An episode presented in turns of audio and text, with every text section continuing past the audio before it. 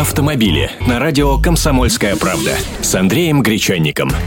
Здравствуйте! И вновь тревожные новости. Появились очередные результаты продаж новых автомобилей в России теперь за май. И снова грусть, тоска, печаль. Общее падение рынка относительно результатов мая прошлого года составило 12%, и продажи новых автомобилей падают уже в течение трех месяцев подряд. Частности, АвтоВАЗ потерял 8%, Toyota и Шкода по 7%, Chevrolet минус 13%, Nissan 17%, Ford 18%, Citroën 20%, Peugeot 20%, Deo 26%, Volvo минус 30%. Не хочу поднимать панику, но так же было в 2008 году, как раз накануне кризиса.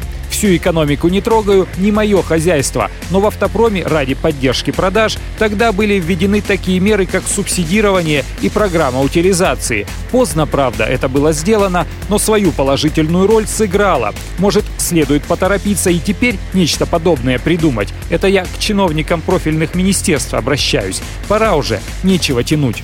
А сейчас озвучу лидеров российских продаж. Тут все более или менее стабильно. На первом месте «Лада Гранта», но в пятерке лидеров осталась лишь одна российская модель. На втором месте Hyundai Solaris, потом Kia Rio, Renault Duster замыкает пятерку Volkswagen Polo. Все машины отечественного производства и все по цене в пределах 700 тысяч рублей. Автомобили с Андреем Гречанником.